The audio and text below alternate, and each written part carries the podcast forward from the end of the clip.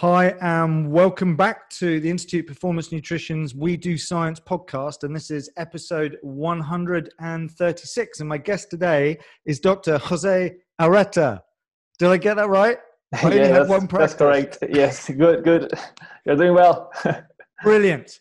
So, um, thank you so much for joining me uh, today. Um, the topic we're going to get into today um, is an area that you've done a great deal of, of work on, and it's also a topic that um, has cropped up one way or the other in a lot of conversations I've had on this podcast um, um, around this this concept of energy availability, which is something that um, it, you know has been growing a lot in terms of um, you know the knowledge base, the the research of which, of course, you you you spend a lot of time in but also for people like myself as as practitioners you know it's become very um, top of one's awareness as something that is um, in many ways of critical importance. And i would sort of split that into into two areas which would be health and performance. And i want to get into some of those um, angles with you and we'll see how how that flies. But before we we we have fun um, diving into this fascinating topic give us a bit of background about yourself and, and who you are and, and, and, and what you're up to. Yeah. So, okay. First of all, thank you so much for inviting me to, to the podcast. This is a great opportunity to share some of my uh, knowledge and, and research. So, um, I'm Jose Areta. So you pronounce it very well.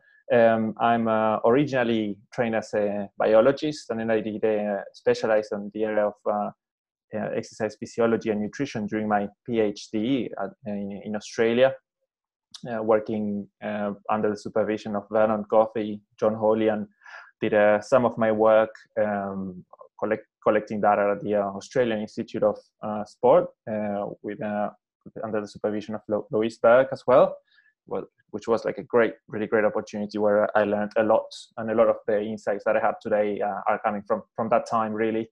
Um, and then I uh, did a postdoc uh, at the Norwegian School of Sport Sciences uh, in in Oslo uh, for three years, where I, I delved a bit more into topics that I found very fascinating myself, like carbohydrate availability and um, energy availability and, and basically dynamics of muscle glycogen utilization. And um, since a year and a half ago, I'm a lecturer at the Liverpool John Moores University, which I'm part of a really nice team doing like very nice uh, very interesting research, and I'm, I'm, specializing now on the physiological, uh, metabolic, and endocrine effects of uh, energy availability.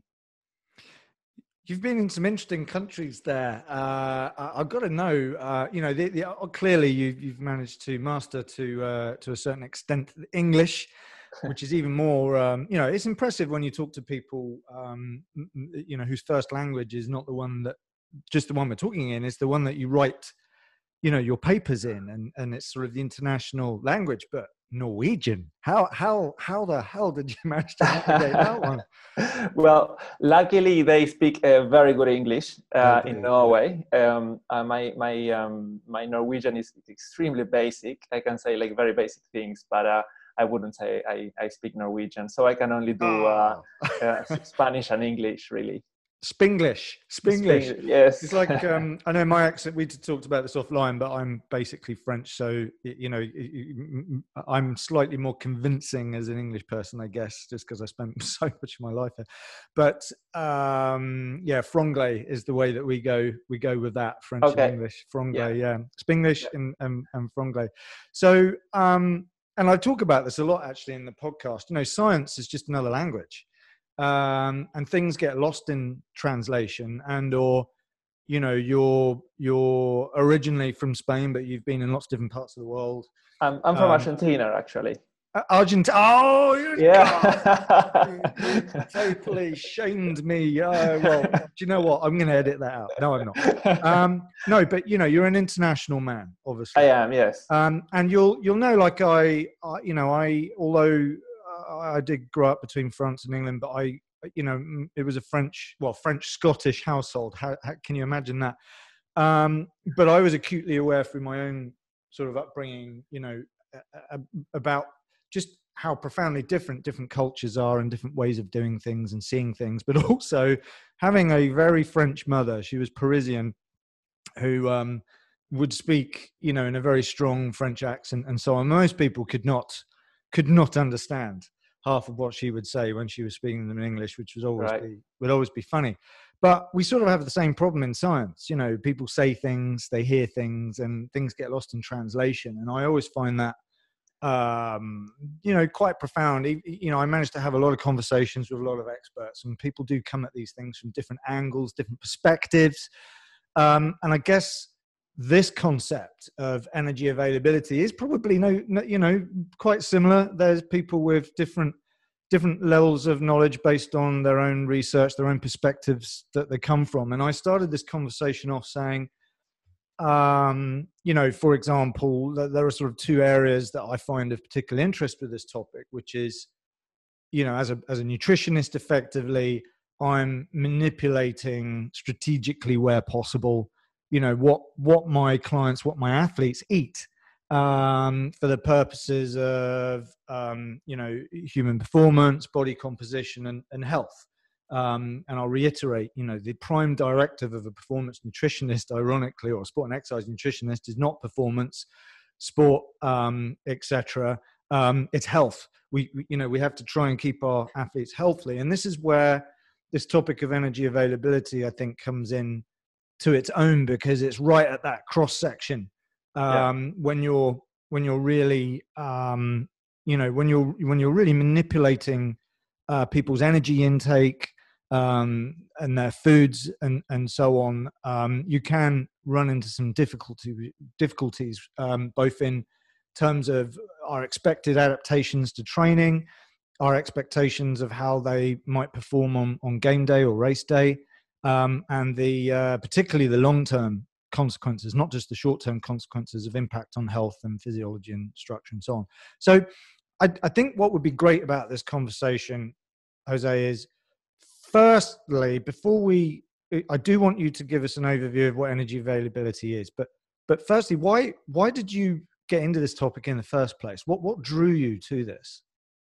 Well, um, first of all, it was uh, one of one of the studies of uh, my my PhD that uh, we are gonna probably discuss down the line. Um, that basically during my PhD, I was looking at you know how to manipulate protein intake to to maximize um, adapt, adaptation to res- resistance type training, and we, we, had some data of, or there was quite some data out there, you know, showing that people who have like uh, higher protein diets where they are trying to lose weight, they seem to to retain uh, better uh, muscle, but there was not clear data on what actually was happening um, when they were actually um, well, what was happening in terms of like muscle protein synthesis when they went into a period of energy deficits. Um, and they also did weight training at the same time. So uh, basically, when we were working uh, using the concept of uh, energy availability at, at the time by, by, suggestion of, uh, of Louise, uh, Louise Burke. And I was like, okay, I don't, I don't know what this concept is. um, and I, knew energy deficit, but I didn't know uh, energy availability. So that's uh, where, it, where it all started, really. Um, and then I, I began finding it very fascinating how a concept that is different from um, you know uh, energy balance and basically it's got a life on its own and um, trying to understand the effect of uh, energy availability or energy deficit independent of the stress of exercise which in a way is the origin of the concept of energy availability. Brilliant. Yeah and you know this this is a term even if i look back on this podcast uh, and the very first one was with james morton and uh, graeme close etc and, and even back then we you know we did start talking about energy availability and james was talking primarily about from the perspective of carbohydrate um, and uh, the you know sort of the emerging uh, this is about five years ago now you know the sort of the emerging data that, that was coming out on topics like train low um, you know the adaptations that occur occur from that. Um, and and all the podcasts the 100 up to 136 which is this one um, it has come up quite a bit, and I've I've had um, people, well, James on multiple times, uh, John Hawley uh, who you know very well, obviously. Um, but probably the, the, the, I guess the area that has really sort of gotten some interest has been both with um, Kirsty Elliott Sale, where we've talked very much about RED-S, which we're going to get back into to with you. James also did mention the relevance of that to men as well um, on the times that we've talked about it. And also, um, just a couple of podcasts ago, ago with uh, Dan Martin, um, yep. another LJMU uh, guy there, um, where we were talking about, uh, we were actually talking about nutrition behavior change, um, but we talked about jockeys, you know, and that whole crazy world that they exist in in terms of making weight. Um, which brings me to to my point that I referenced earlier is that that as a performance nutritionist, sports nutritionist, or or anyone that is going to get involved in advising, recommending nutrition strategies, um, you know, typically it's going to involve manipulating things like body composition. Um, you know, we get into topics like how many calories a day you should have and or you know how do we break down the different foods um, maybe even periodize them and you know get bring everything down as i said to that cross section which hopefully is a sweet spot where it's a balance between the two. But as you pointed out there is a there is quite a difference between basic concepts like energy balance energy deficit um, and the whole sort of nutrition or energy partitioning that can go with that, or often can go the wrong way, where this concept of energy availability starts to become maybe a bit more a bit more important. And of course, um, I think we should define just to make sure we're all on the same page here what what we mean or what you mean by energy availability, so that we can move on from there. Yeah, so energy availability is, is a concept. Uh, it's both a concept and it's got like an algebraic sort of, sort of a math- mathematical definition. Um, as a concept, is basically is what energy uh, is available for the for the physiological systems to maintain their normal function. Uh, algebraically or mathematically is defined as the difference of the energy intake um, minus the energy expended in exercise, no, normalized to the uh, fat-free mass. So that's the current definition of energy availability, which has also evolved through time. The first definition was in 1993. Uh, it evolved to what we know now as um, uh, current definition of energy availability. But that's basically it. It's, it's very simple. Um, then it can, can be a bit uh, can get a bit more complicated to how you calculate it. Uh, but basically, is that is how much energy from the energy that you your your intake in food is, is available for your, your system to maintain its its uh, its functions. Yeah. And it gets complicated, doesn't it? Because of course we don't eat energy. Um, we eat food. Yes, it contains energy, but we eat something that's far more complicated than yes. that sort of reduced explanation or or definition. And this is this is the area that um, I think is hard, particularly in practice, because you know we're not in a lab um, in a practice setting. Uh, we might have some toys and gadgets to assist us. We might have software to, as best as possible, interpret, you know, um, the breakdown of, of, food and energy and and and so on. Um, but also sometimes there's there's just a you know sort of a, a, a, a, sort of an agreement or a reality check on that and going ah you know but i can just get it roughly right it's not you know, we, we, one way or the other, we're gonna we're gonna we're gonna get to that intersection through trial and error. But of course, with those that have, um, for want of a better explanation, quite extreme goals in mind, whether it's extreme body composition goals or extreme performance goals, um, this can be um, this can be quite a serious matter, as we've already inferred. So so, I mean, if you can get into that in a bit more detail, um, and this is where you know we obviously we can reference people to other podcasts with Kirsty on RED-S and and so on. But what you know, as it relates to energy availability, um, you know, the origin of this concept, so to speak, and and what I'm trying to infer, you know, what why is this important?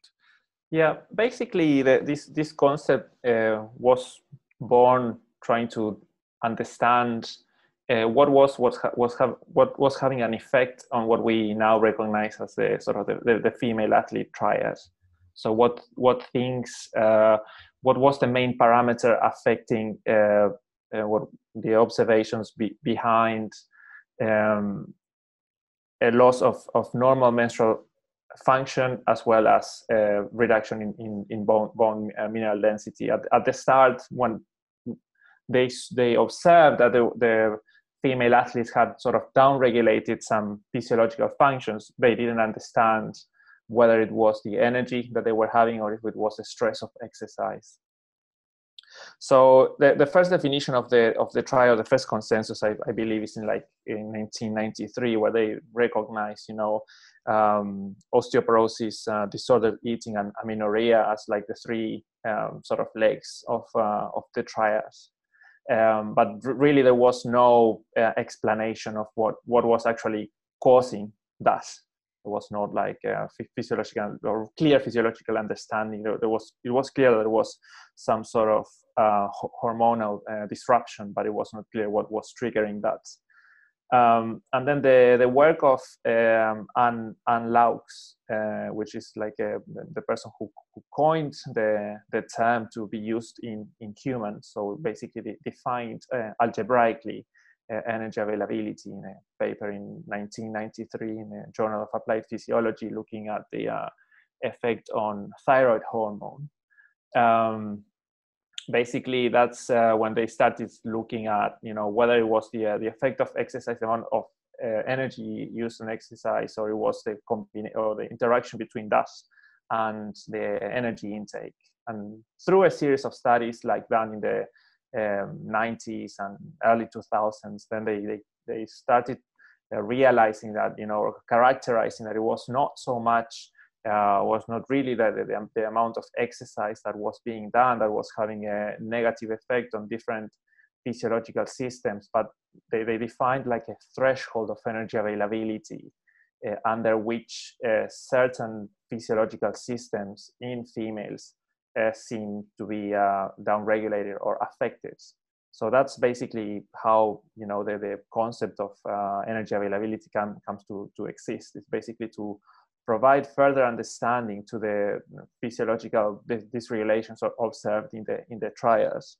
So basically, um, in 2007, um, uh, they, they replaced you know disordered eating as a leg, leg of the triad to you know low energy availability so it's something that came afterwards. Yeah, disordered eating is an interesting statement, isn't it? Because it is. I guess by definition, most of what we do in sports nutrition is some form of disordered eating um, yeah. or, or, or, or, or ordered disordered eating, if that yes. makes any yeah. sense. Yeah. Um, so, you know, having obviously looked at this in detail myself, um, you know, not just preparing for our conversation, but having had this conversation in one way or the other with other people, like I said with Kirsty Elliott Sale, um, um, you know, it is very interesting. Well, I think firstly, it's important to say that that whilst it's tempting to look at this information as it has grown and developed for RED-S, um, it isn't just something that is a concern for women, is it? Of course, it's also a, a, a, an impact for men. Um, yes perhaps you could maybe bring us to date where we are in terms of the body of knowledge on this topic. Um, and, you know, obviously a lot of it's focused on females initially, but, you know, I know you and others have, have started to make a change there. What, what I mean, where are we in terms of, of the actual state of the research? Yeah, so as we were saying before, the, the legacy of this concept comes from uh, of, uh, observations that were like very very clear on on females which is basically the lack of menses which is kind of a lot easier to spot than any other um, sort of consequences of chronic low energy availability uh, whereas as far as I know, men don't don't have menses, so it's kind of hard to see that on, on men if it has any any effect. Um, I think uh, that's why it's probably one of the few areas on uh, research in sports nutrition where there's more uh, research in in females than in males. Um, you know, I think there's, there's, a, there's, a, very strong gender bias in terms of research, but particularly here where there's very little uh, research on like looking at what's specifically uh, happening to males when they're under, you know, what we think might be uh, low energy availability. So when you don't not giving enough energy to maintain no, normal physiological function. So basically, uh, as on top of my head, I think there are like three or four studies that have mm. uh, looked at uh, energy availability on um, on males and the sort of the endocrine, uh, you know, muscular and uh, in general like physiological effect that that it has. Um, so it's uh, basically lagging uh, behind. There's um, as far as I can remember, there's one study from from well. Um, um, uh, where Kirsty is actually one, one, one of the authors, and Craig is, uh, I think, the last author. Papageorgiou, one of the the, the first, uh, is the first author uh, where they looked at bone metabolism, and they see, you know, that uh, what the, the, the, threshold that seems to affect females doesn't affect males, and it mm. gives an idea that males might be a bit more resilient to low energy availability, but.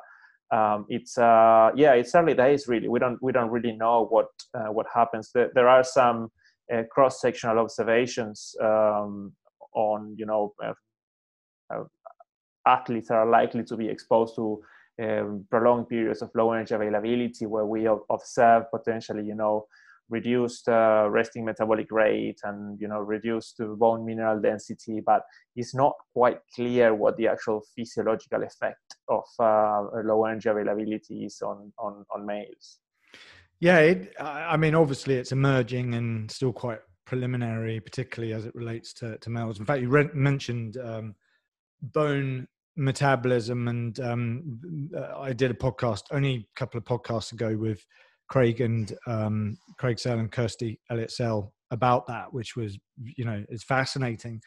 Um, but of course, we, you know, the, the thing with, and this is just the nature of science and research, is because it's very reductionistic in its approach. We tend to talk about this from the perspective of bone or you know from the perspective of uh, menstruation or it's very very difficult to bring this into a real person perspective um, yeah, i know yeah. you've done a, a, case study on that uh, which i'm, I'm going to come back to um, in a minute but i think what's interesting here is it's also very tempting to say you know you're either in energy availability or you're in energy sufficiency or energy surplus but it's yes. not it's not quite so simple as that is there and there's sort of varying there's sort of a, a, threshold for there to be a risk and there's sort of you know the hole just can get deeper and deeper can't it maybe you yes. could give us a an idea of of of what that is bearing in mind from a practitioner's perspective this is insanely difficult to gauge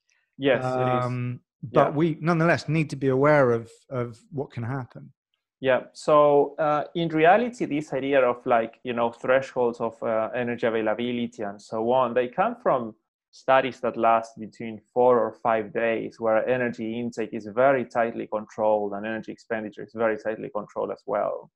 Uh, so you know and and you know some of these studies have actually used like um, feeding like um, like formulas like you know like it's basically like the powder that is mixed with water or that the, the participants drink during four, four yes yeah exactly yeah. Um, so you know when you were saying well we actually eat food not calories well this, these people are actually more eating calories they eat food but yeah. um, a, lot, a, lot, a lot of these studies you know they're actually um, eating these sort of uh, very controlled diets that uh, make it easy uh, for us to have a, an idea of like what the effect of actual energy availability is, which you know in, in, a, in a practical setting, it really is very hard to to quantify for a series of reasons. Uh, first, you know, it's hard to get a, a real estimate of what fat-free mass of uh, athlete has because a lot of the time we don't have access to DEXAs, uh, doing it through skin folds, uh, you know, is not that accurate and so on. But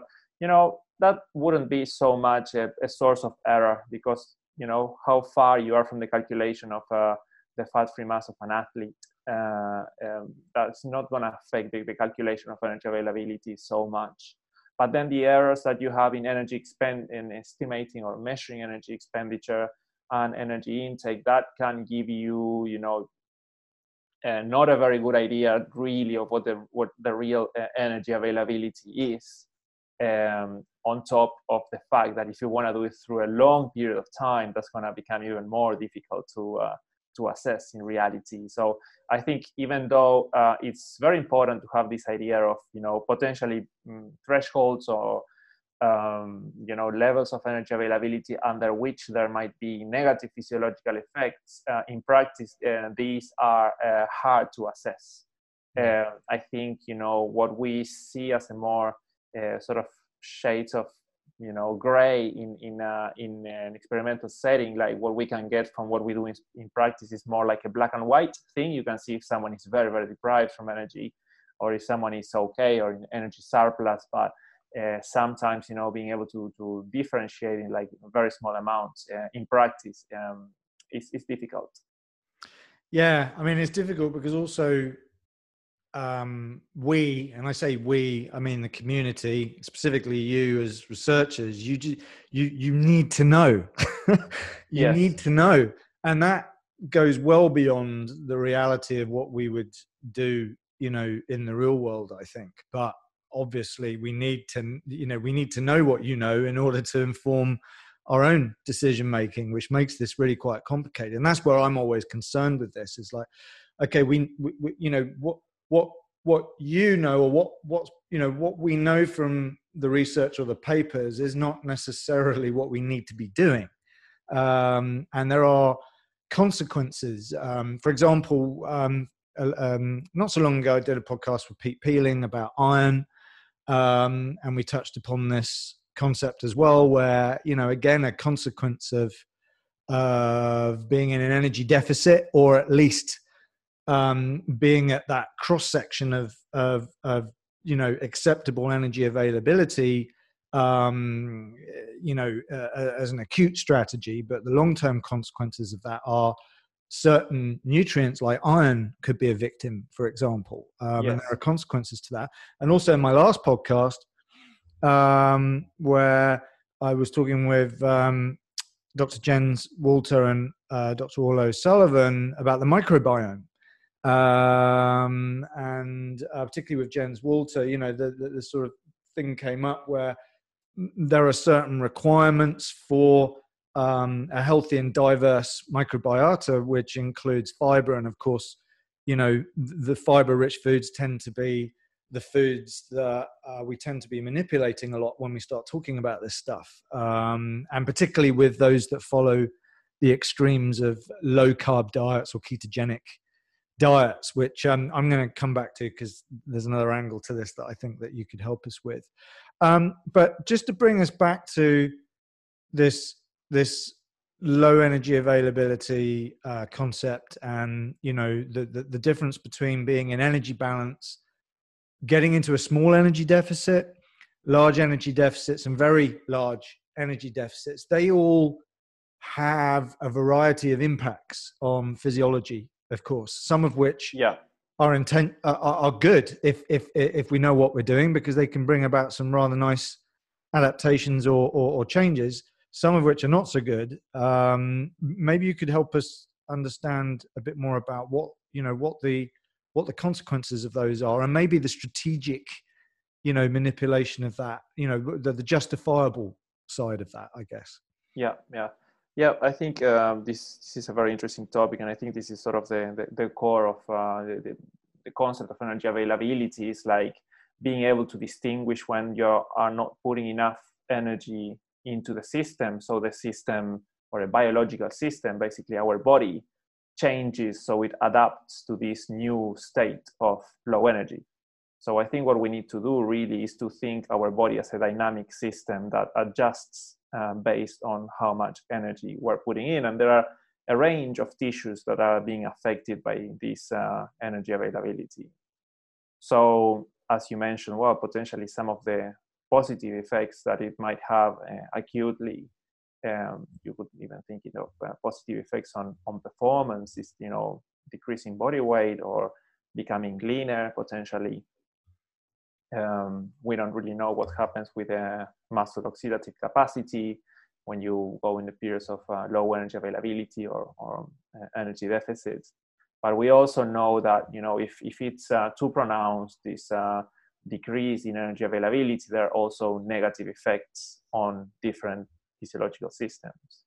For example, when you already talked about bone metabolism, you know there's a downregulation of bone formation and there's a upregulation of uh, bone resorption.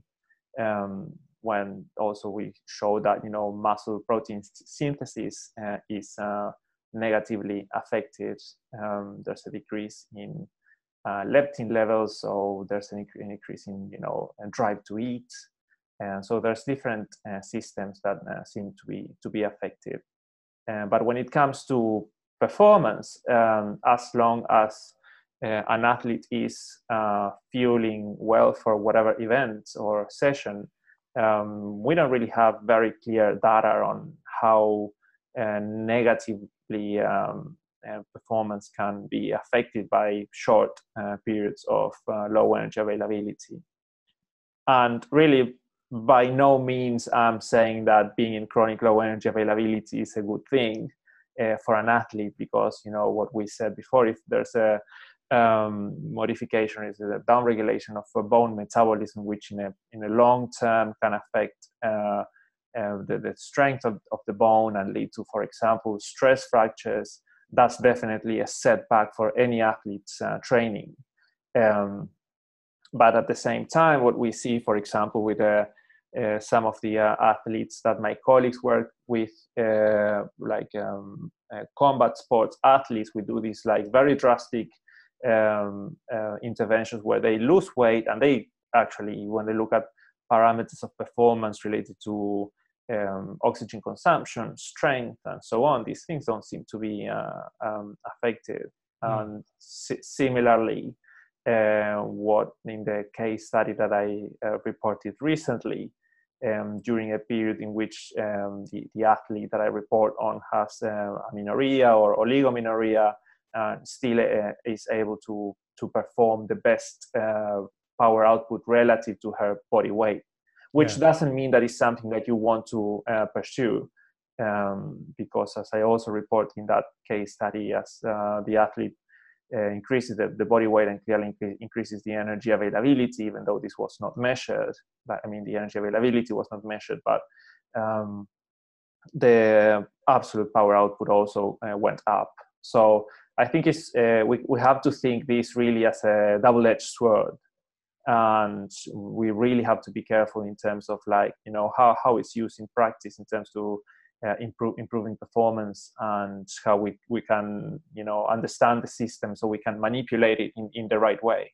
Yeah, absolutely, and I, it's just I I want to bring it back to my initial comment about the prime directive of the performance nutritionist as a healthcare practitioner is the health um, wellness of their athlete and this is where you know it, it just gets a bit difficult because you know there's what we know to bring about performance there's what we know to bring about um, you know uh, muscle glycogen storage and utilization substrate utilization. There's what we know about making weight for combat sports or jockeys as i mentioned earlier and we discussed in a number of previous podcasts. But there's an awful lot that we don't know in terms of the negative consequences, partly because most of these studies, as you say, are very short term studies. Um, and the and the you know logically the long term detrimental impacts of this on, on you know on the athletes is likely to occur over a long long time years years and years and years and of course a lot of athletes have long careers. So it's a bit of a juggling act because we know anybody that works with an athlete knows that that their eyes are set on you know the competition at the end of the week or you know at the end of the olympic cycle you know to win their medal. They're less interested. I'm not saying that they're not interested in their health. Of course they are. They don't they want to get flu um, or break a bone before a competition but that's kind of where they're thinking. They're not so much thinking about what what's their health going to be like in their retirement. Yeah so, yeah. you know yeah. it gets difficult. Um so that's where we as performance nutritionists you know we have an advantage nowadays relative to where we were say 10 yeah. even five ten years ago we have. Sorry b- yeah that's right. we, we move on let, let me add a, a little thing there to, to, to, the idea of like um, yeah how how we can use this. And i think some a way in which we can we can think this like low energy availabilities or energy deficit is a, a extra stressor.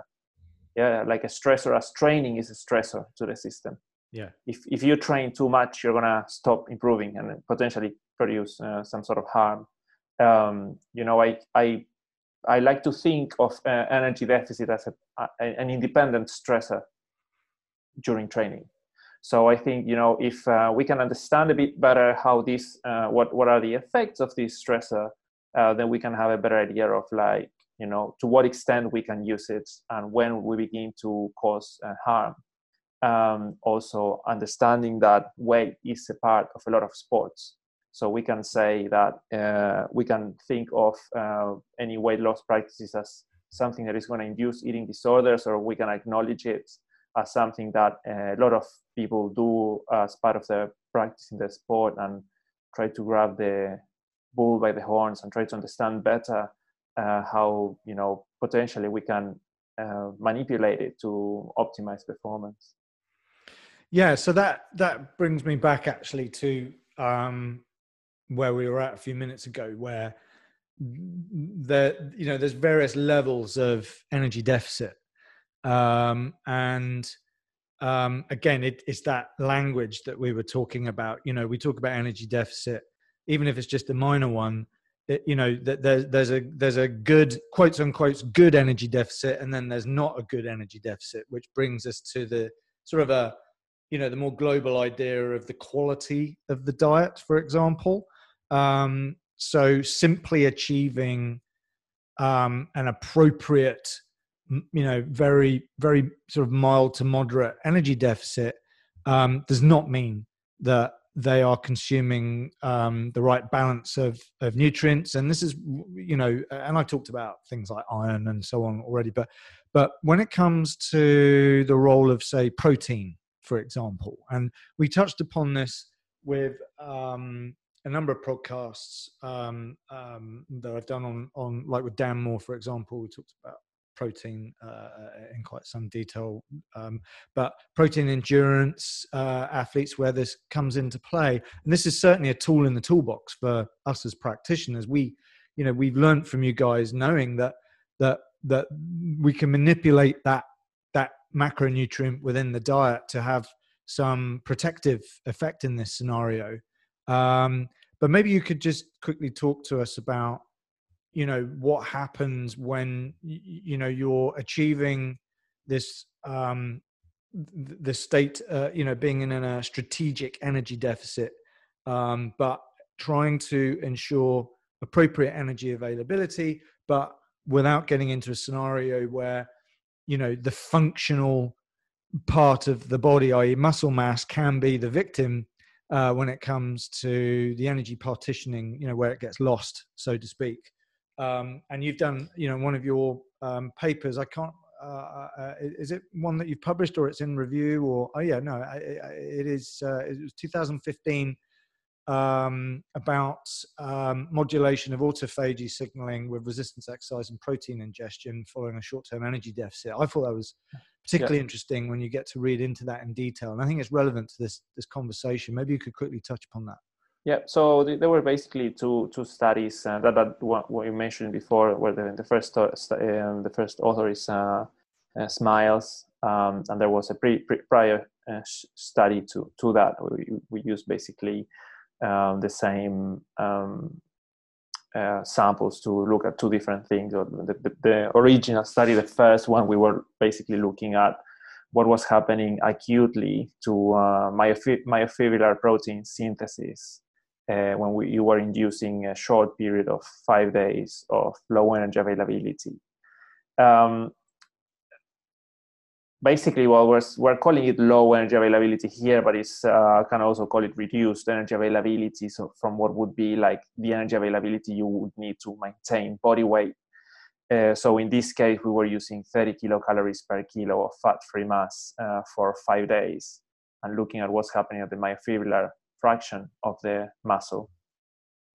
Uh, basically, what we saw, as I saw, as I said before, is that after five days, uh, resting muscle protein synthesis goes down, uh, is, is, is reduced. Um, and then this can be re- rescued basically by doing weights training. So any sort of or some sort of contractile stimulus seems to to rescue this uh, uh, loss on on on muscle protein synthesis, which can be further upregulated by increasing protein intake. So we showed a stepwise increase by 15 and 30 grams of uh, pro- protein intake post uh, training in the sort of acute response of uh, myofibrillar protein synthesis, which seems to be, uh, as you probably talked to uh, Stu Phillips, one of the main locuses of control of, uh, of, of, what, what defines um, muscle protein balance, really. Um, so, you know, in, in light of um, of exposing people to energy deficit to, to be able to hold on to uh, muscle mass, um, you know, strategically incorporating uh, high quality protein intake uh, at levels that are higher than what you would uh, need in an energy balance state seem to sort of still switch on the muscle protein synthesis machinery. Um, you don't, you also, you know, when you're um, for, for endurance athletes, uh, they're also burning more um, or using more uh, amino acids or the building blocks of, of protein, then it becomes uh, even more important to increase uh, protein intake if they want to hold on to uh, their muscle mass.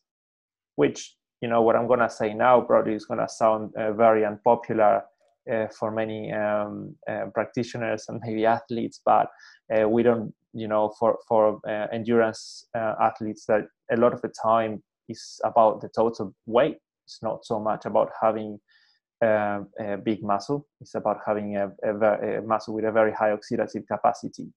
Uh, so even though you want to maintain the quality of the muscle, the muscle doesn't have to necessarily be big. It's got to be like have a very high oxidative capacity. Yeah, yeah, yeah. I mean, look, I, there's nothing like people talking about protein. I constantly uh, mention this that it is the it is the obsession that everyone has. And when i look at the stats for my podcast it's constantly just mention the word protein and it gets monster amount of downloads. It's just right. absolutely fascinating. But as it relates to endurance athletes as i just mentioned yeah i had a good chat with dan moore uh, um, in episode 121 about that um, and sort of the pros and cons of, of all of that. But of course, you're right. Also, this is going to depend on: are you an ultra endurance athlete? Are you a you know um, you know a 10k uh, um, you know marathon, recreational, elite, yeah. so on and, and so forth. Um, uh, and you know, I, it brings me back to one of my favorite phrases, which is "you can, but should you?" yeah, exactly. Um, so I yeah, look, we, we you know we we know that there are various angles within the diet um, that um, we can use to rescue these scenarios that uh, athletes can and will find themselves in, particularly elite athletes with high training loads.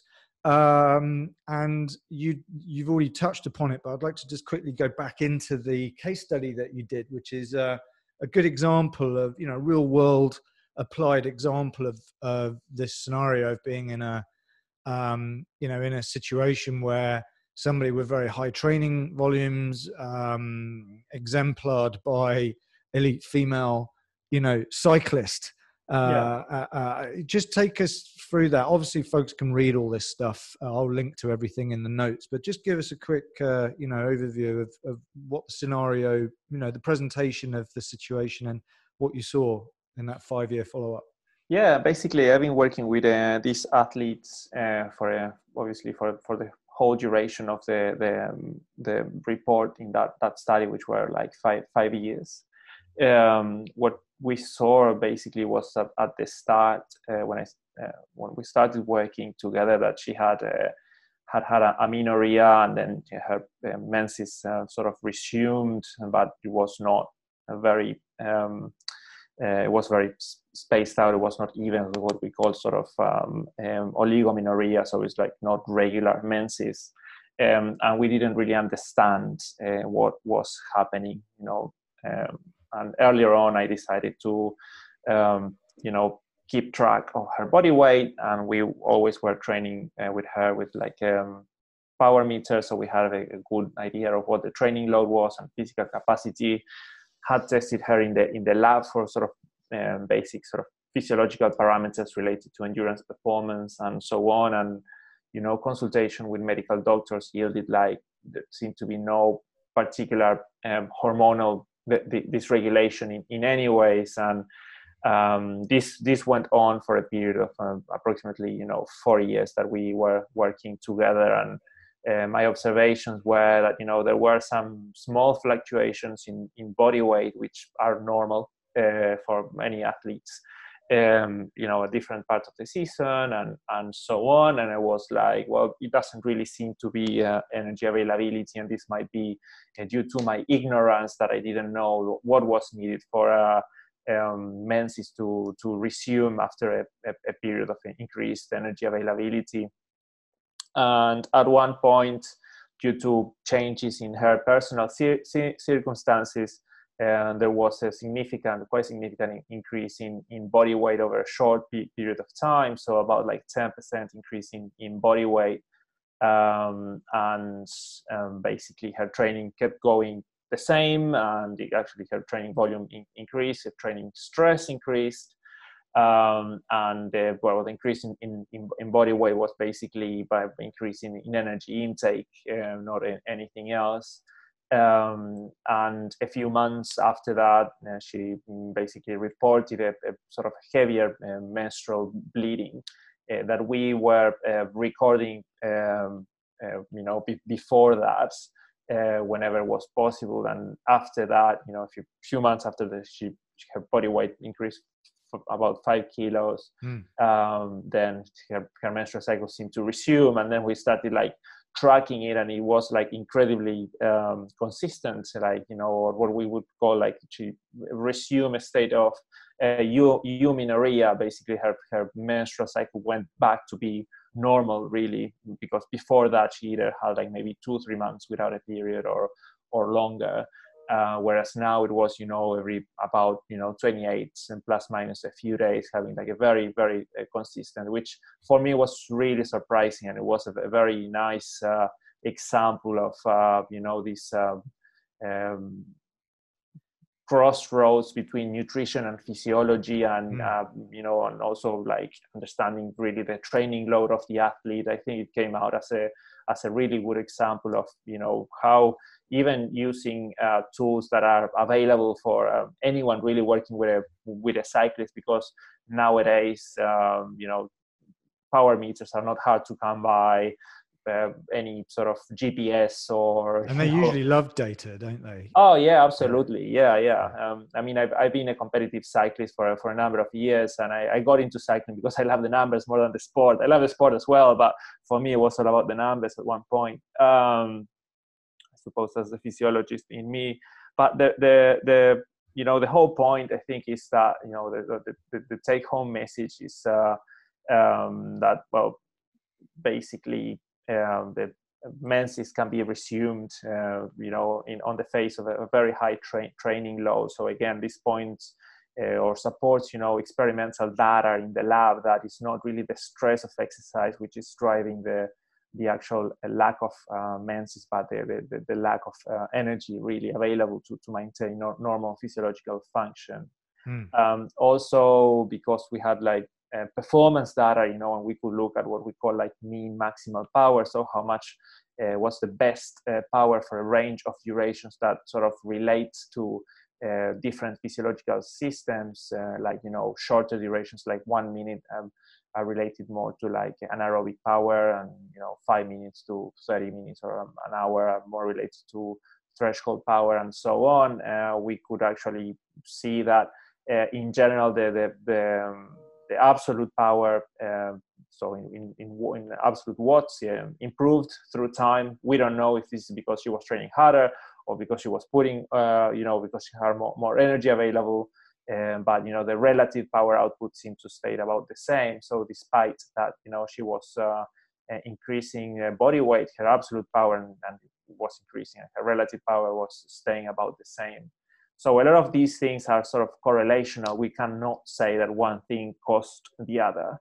Mm. Uh, but I think there are uh, interesting observations to, to, to keep in mind uh, for you know working with the athletes, and I think that is something very important uh, to keep in mind. Is uh, uh, how of a strong indicator it can be to have a recording of a menses on an athlete that is not using any sort of um, birth control that yeah. that can also affect how that can mask basically the effects of low energy availability um, but for someone who you know is not taking any birth control pills or anything like that, then uh, I think it's a really great tool for uh, for for you know athletes and, and practitioners to keep in mind to keep a, a record on um, basically how their physiology is uh, working at, at rest really and if they are getting the enough energy for the have they have for the system to function uh, normally.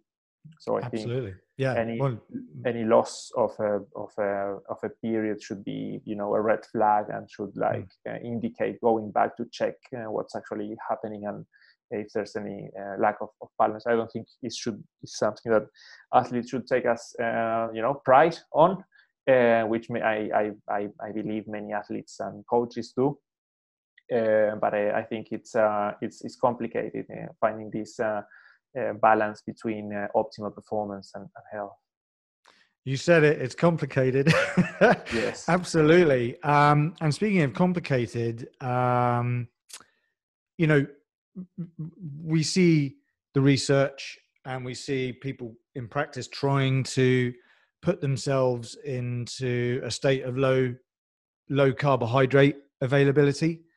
Um, and of course we find people either um, you know, uh, deliberately uh, or more commonly, um, um, you know, not deliberately being in a state of low energy availability, particularly again with the elite athletes, elite endurance athletes, training volume, you know, they, they can almost not eat enough uh, to get into that situation. Um, and of course, those things have been explored independently. Um, but what about a scenario where you have low carbohydrate availability and low energy availability? What what, what have you learnt about that? Because I know you've done some work in that area. Too. Yeah, so we have some published data on that, and it was basically uh, part of the work during my, uh, my, my postdoc. Basically, there is this uh, whole body of work, you know, that uh, um, James Morton have provided a lot of support on. He's got like a very nice a set of uh, original studies and, and, reviews explaining how these work and basically how low muscle glycogen can basically upregulate the intramuscular signals to uh, um, to upregulate the muscle oxidative capacity and, and, and therefore uh, increase the adaptation to endurance type training. Um, in many of the studies that you know not only James' uh, work but a lot of other researchers' work have uh, induced uh, um, low carbohydrate availability. There's been a concomitant uh, uh, low energy availability induced.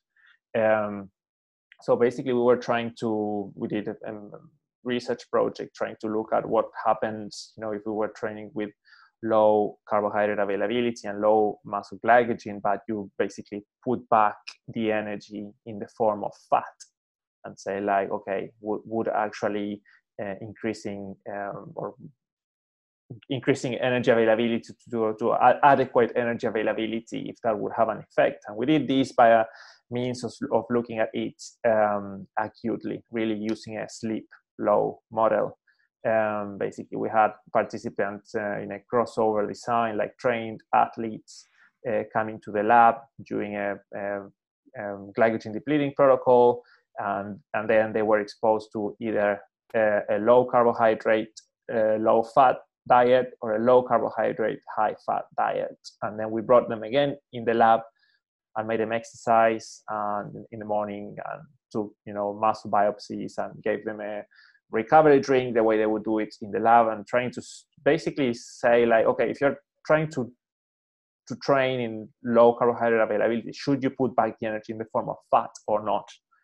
And so what we found is like by looking at the you know skeletal muscle um, uh, adaptations uh, in terms of responses of like uh, mRNA, like gene expression and intracellular signaling, we saw that uh, there was basically no, there seemed to be no differences uh, in, uh, in, in, in markers of uh, uh, adaptation to training acutely. So the first few hours post exercise, as well as at rest, and there were also no effects in like resting metabolic rates. And this is an acute response. We don't really know what happens if we repeat this again and again and again, and we induce a prolonged period of low energy availability. But um, the other thing is that the group that had a low carbohydrate, high fat diet, they seem to respond uh, worse in terms of uh, glycemic control to a recovery drink post training. Mm.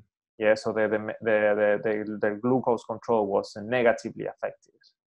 And I found this very interesting. I didn't think like a, a single meal post exercise the night before could have that effect on uh, um, sort of glucose regulation the morning after. Um, so this data is uh, now uh, in review. We're trying to, to get this data published hopefully soon. Um, but you know, I think the take-home message from from this study is basically that um, it doesn't seem to be necessary to you know uh, acutely uh, restore energy in the form of fat to maximize the training to training flow model. So if anything, it seems to stay in for a short period of time in low energy availability doesn't seem to be a bad idea when it comes at least from the perspective of the muscular adaptation to exercise. Then you have to consider a lot whole uh, other things like well what happens with markers of bone metabolism which we, we didn't look at yeah? And they also have to look at uh, things related to immune function for example. But from a muscle centric perspective uh, doesn't seem that there is a negative effect no yeah, it, oh, it's fascinating, and and I mean, obviously, there's going to be more knowledge on this topic that comes out over the uh, coming years. Um, pandemic notwithstanding, and how that impacts research, obviously. There'll be. Uh, uh, yeah, I mean, yeah, that's for another conversation, obviously, because we don't know how that's going to affect anything, but needless to say, there's a deep thirst for knowledge in this topic. If, if um, Jose, if if we were just to sort of summarize a couple of areas, which I think is worth doing here, um, you know, the, the sort of the basic concept of low energy availability, and as I see it, how that relates to certain sort of key areas which independently all have you know we all have interest in these things um, in their different areas but also how they combine in reality which is you know say body composition uh, performance and health. Um, and the sweet spot in an ideal world is to get get it right for all of those but the reality is is we we manipulate those further down you know in, in favor of one over the other depending on where we're at in training cycles and so on. But maybe you could just give us a few sort of summary points on on this topic generally and maybe in those areas. Yeah uh, i think it's very hard to summarize something that there is not a whole lot of data in. Uh, i think we need a lot more research. Um, i think uh, you're probably thinking of uh, the um, the well, that's a state model. that's a state of the evidence in itself which is kind of what i'm getting at is yes. is there are more questions and answers aren't there? Yeah. So i think you know when basically uh, the the concept of low energy availability lies at the core of two different models to try to explain what happens with it. Uh, one is the model of the triad that we talked about before, and the other one is the model of the of RED-S, the relative energy deficiency in sport model. So basically, there are two models to try to explain what happens uh, when you expose people to low energy availability.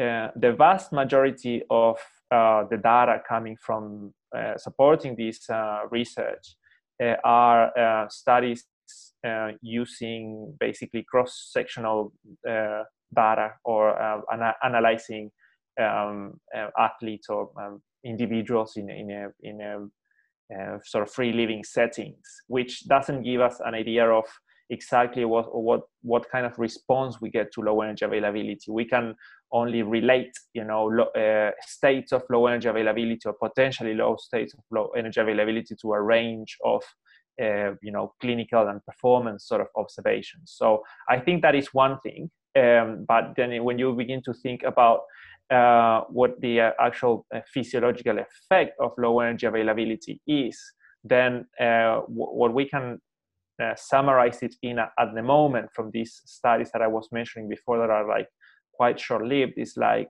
the one thing we know it does it downregulates bone metabolism. So by downregulating bone metabolism, I mean like downregulating uh, bone formation and upregulating bone resorption. So that leads to lower bone mineral density. Uh, we don't really know what happens with the structure of the bone, which that's another whole different story. Um, the other thing we know it happens is uh, you know different uh, hormonal uh, axis, like the hormonal pituitary uh, axis, are, are, are affected by low energy availability. So we know there's you know uh, the down uh, alteration of female hormones that regulate um, the, the menstrual cycle. There's a downregulation of leptin. There's a downregulation of uh, T3, um, um, glucose at rest, uh, insulin. So there's a whole range of hormones that are uh, downregulated. Um, and we are not 100% sure what happens with uh, testosterone in males, but it seems that testosterone in males is uh, is uh, decreased, but it's not not very clear. Um, then we know, at least from one study, that um, muscle protein synthesis is reduced. Uh, we don't know really what happens with muscle protein breakdown. Um, and what we know also is that uh, muscle oxidative capacity doesn't seem to be uh, altered a whole lot. Brilliant. And where? So where do you think? I mean, where where are you guys going next with this? You think where where where do you want to see this go? In yeah. terms of adding to this body of knowledge and our confidence in this yeah. practice? So I think there's a lot to do. Um, I think one of the things that will be interesting to see is like whether it, affects performance. It really affects performance in, in different ways. Whether you know you do um, you know different durations and sort of um, intensities, if you want to call it something, of low energy availability. If that really has an effect on endurance performance or strength or so on. Mm. Um, I think there is a lot more data needed on on males uh, as well as uh, females. Um, also, what happens, you know, different uh, dietary manipulation of like um, macronutrients, like um, particularly protein and and carbohydrate, you know, around training and so on. Whether that has an effect on the on the negative effects of that we observe in in, in low energy availability so there's uh, there's really really a lot a lot things uh, to to look into. There's uh, some data that we can borrow from you know from looking at cross sectional studies uh, but also there's some data that we can borrow from um, classic studies just looking at uh, energy balance. Mm. um, but i think the concept of energy availability um, has some strengths in, in, in, compared to energy balance. So uh, i think there's really a lot to do. Well in these dark and difficult times in the real world. Um, it's certainly exciting times in the sport exercise, nutrition, and metabolism world. And um, I mean, I I love this stuff, and it's just fascinating to hear people such as yourself talk about it. You know, from the perspective of of you know having looked at this very deeply, but also having seen this in in you know in athletes um, that you've worked with as well, and having been an athlete yourself. Um, uh, I'll link to your work um, with the with the podcast as I always do. Um, if people want to to follow you um, and stalk you uh, uh, from a scientific perspective, um, what's the best way of doing that? Is it uh, yeah? so I, I've got a yeah I've got a Twitter account that I'm not like overly active, but I I tweet uh, things mostly related to you know these days to, to this topic or relevant topic. So if anyone wants to to follow me just go uh, at uh, J uh, L L for uh, for Louis uh, Areta A R E T A, uh, and that's my um, Twitter username. I think that's probably Brilliant. the best way. Yeah, I'll, I'll, link to that, and I'll link to things like Google Scholar or ResearchGate, and and so Great. on, and you know your various papers and and so on. I'm really looking forward to further down the road um, talking to you again to follow up on this topic and see where we're at in you know in a in in a year or so or two years or whatever it is. Yeah, that would be um, great. Yeah, yeah, thank you exciting. so much for uh, inviting me. Now it's been it's been awesome. Thank, thank, thank you so so much, Jose. Yes. um, um, and uh, yeah, all the podcasts and stuff I've referred to, um, you can find all those, plus all our other outputs, and also our our own um, professional practice orientated training programs in sport and exercise nutrition at our website, which is www.theiopn.com. And I, of course, am uh, Laurent Bannock. Look forward to bringing another episode uh, back to you all very soon.